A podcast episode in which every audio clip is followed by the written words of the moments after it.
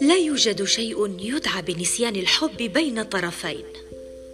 إنما يصدف أحيانا أن تكرار بعض التصرفات يعيد العلاقة تدريجيا للمربع الأول.